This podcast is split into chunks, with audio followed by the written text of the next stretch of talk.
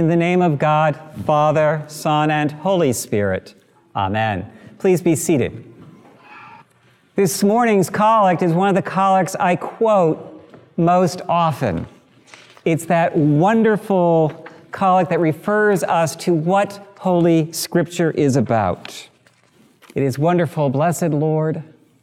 You have caused all Scripture to be written for us to learn.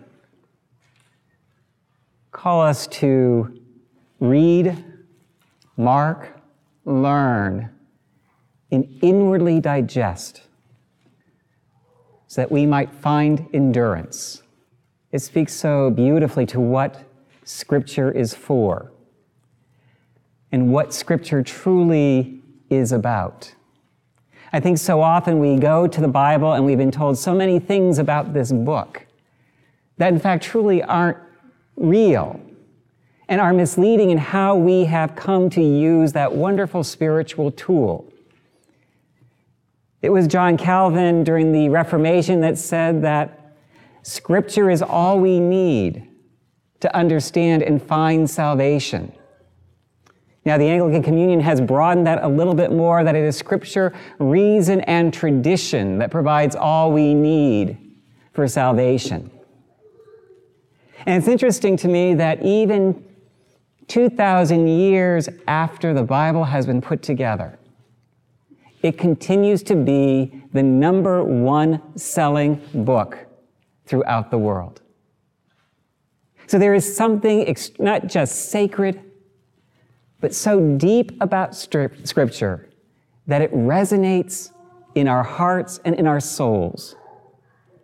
And when we look towards the media today, whether it be our music, movies, or books, for those who are truly aware of what is contained in Scripture, you see the themes of Scripture throughout. But what is that thing we call the Bible truly meant to be? It contains the truth.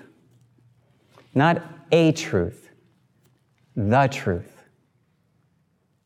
When Jesus is brought to trial before Pilate and says to Pilate, "I have come before you to represent or bring forth the truth," Pilate asks, "What is truth?"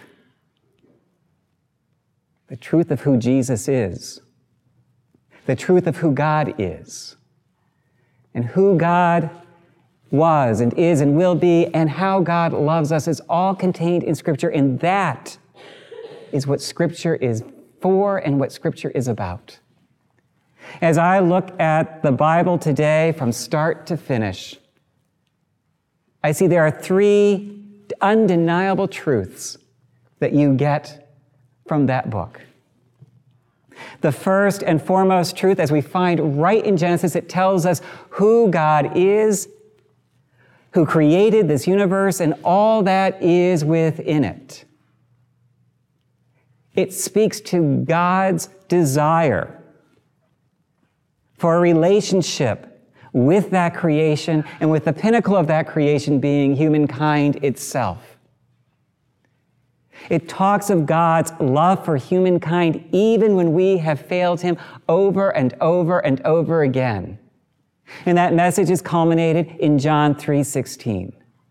God so loved the world that He gave us His only begotten Son, that those who choose to believe in Him will not die, but have everlasting life. That is the first and undeniable truth of the Bible.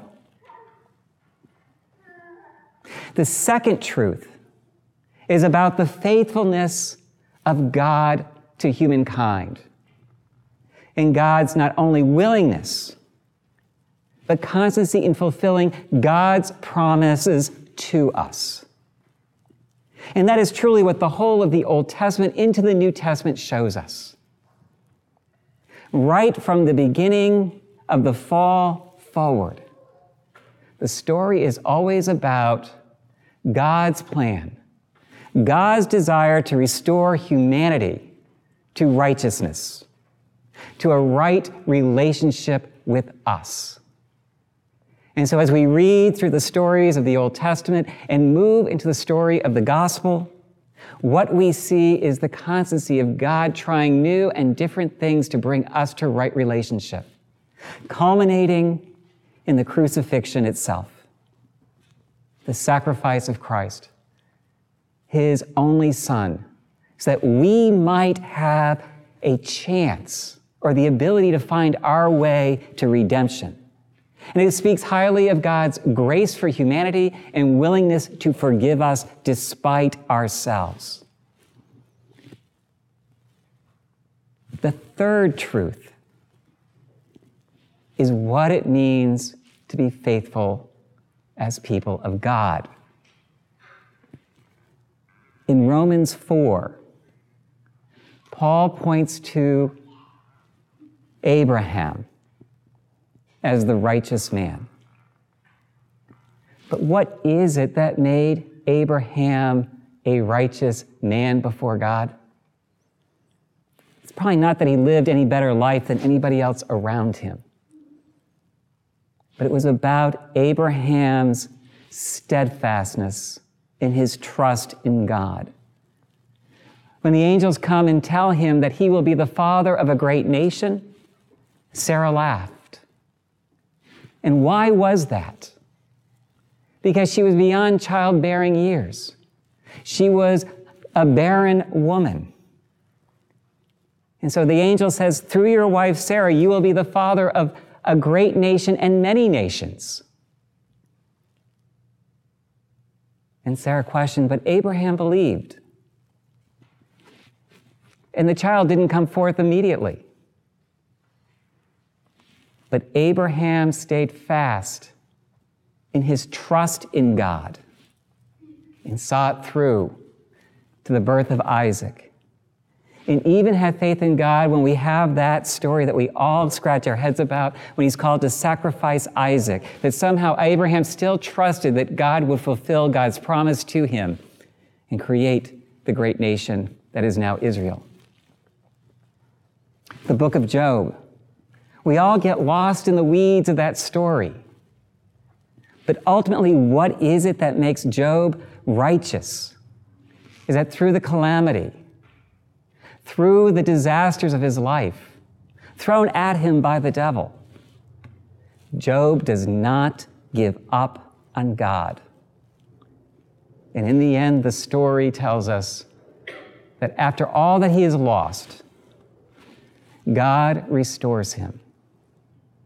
In today's gospel reading, the disciples gaze upon the temple, a wonder of the world of that time, built upon a mount 30 feet high,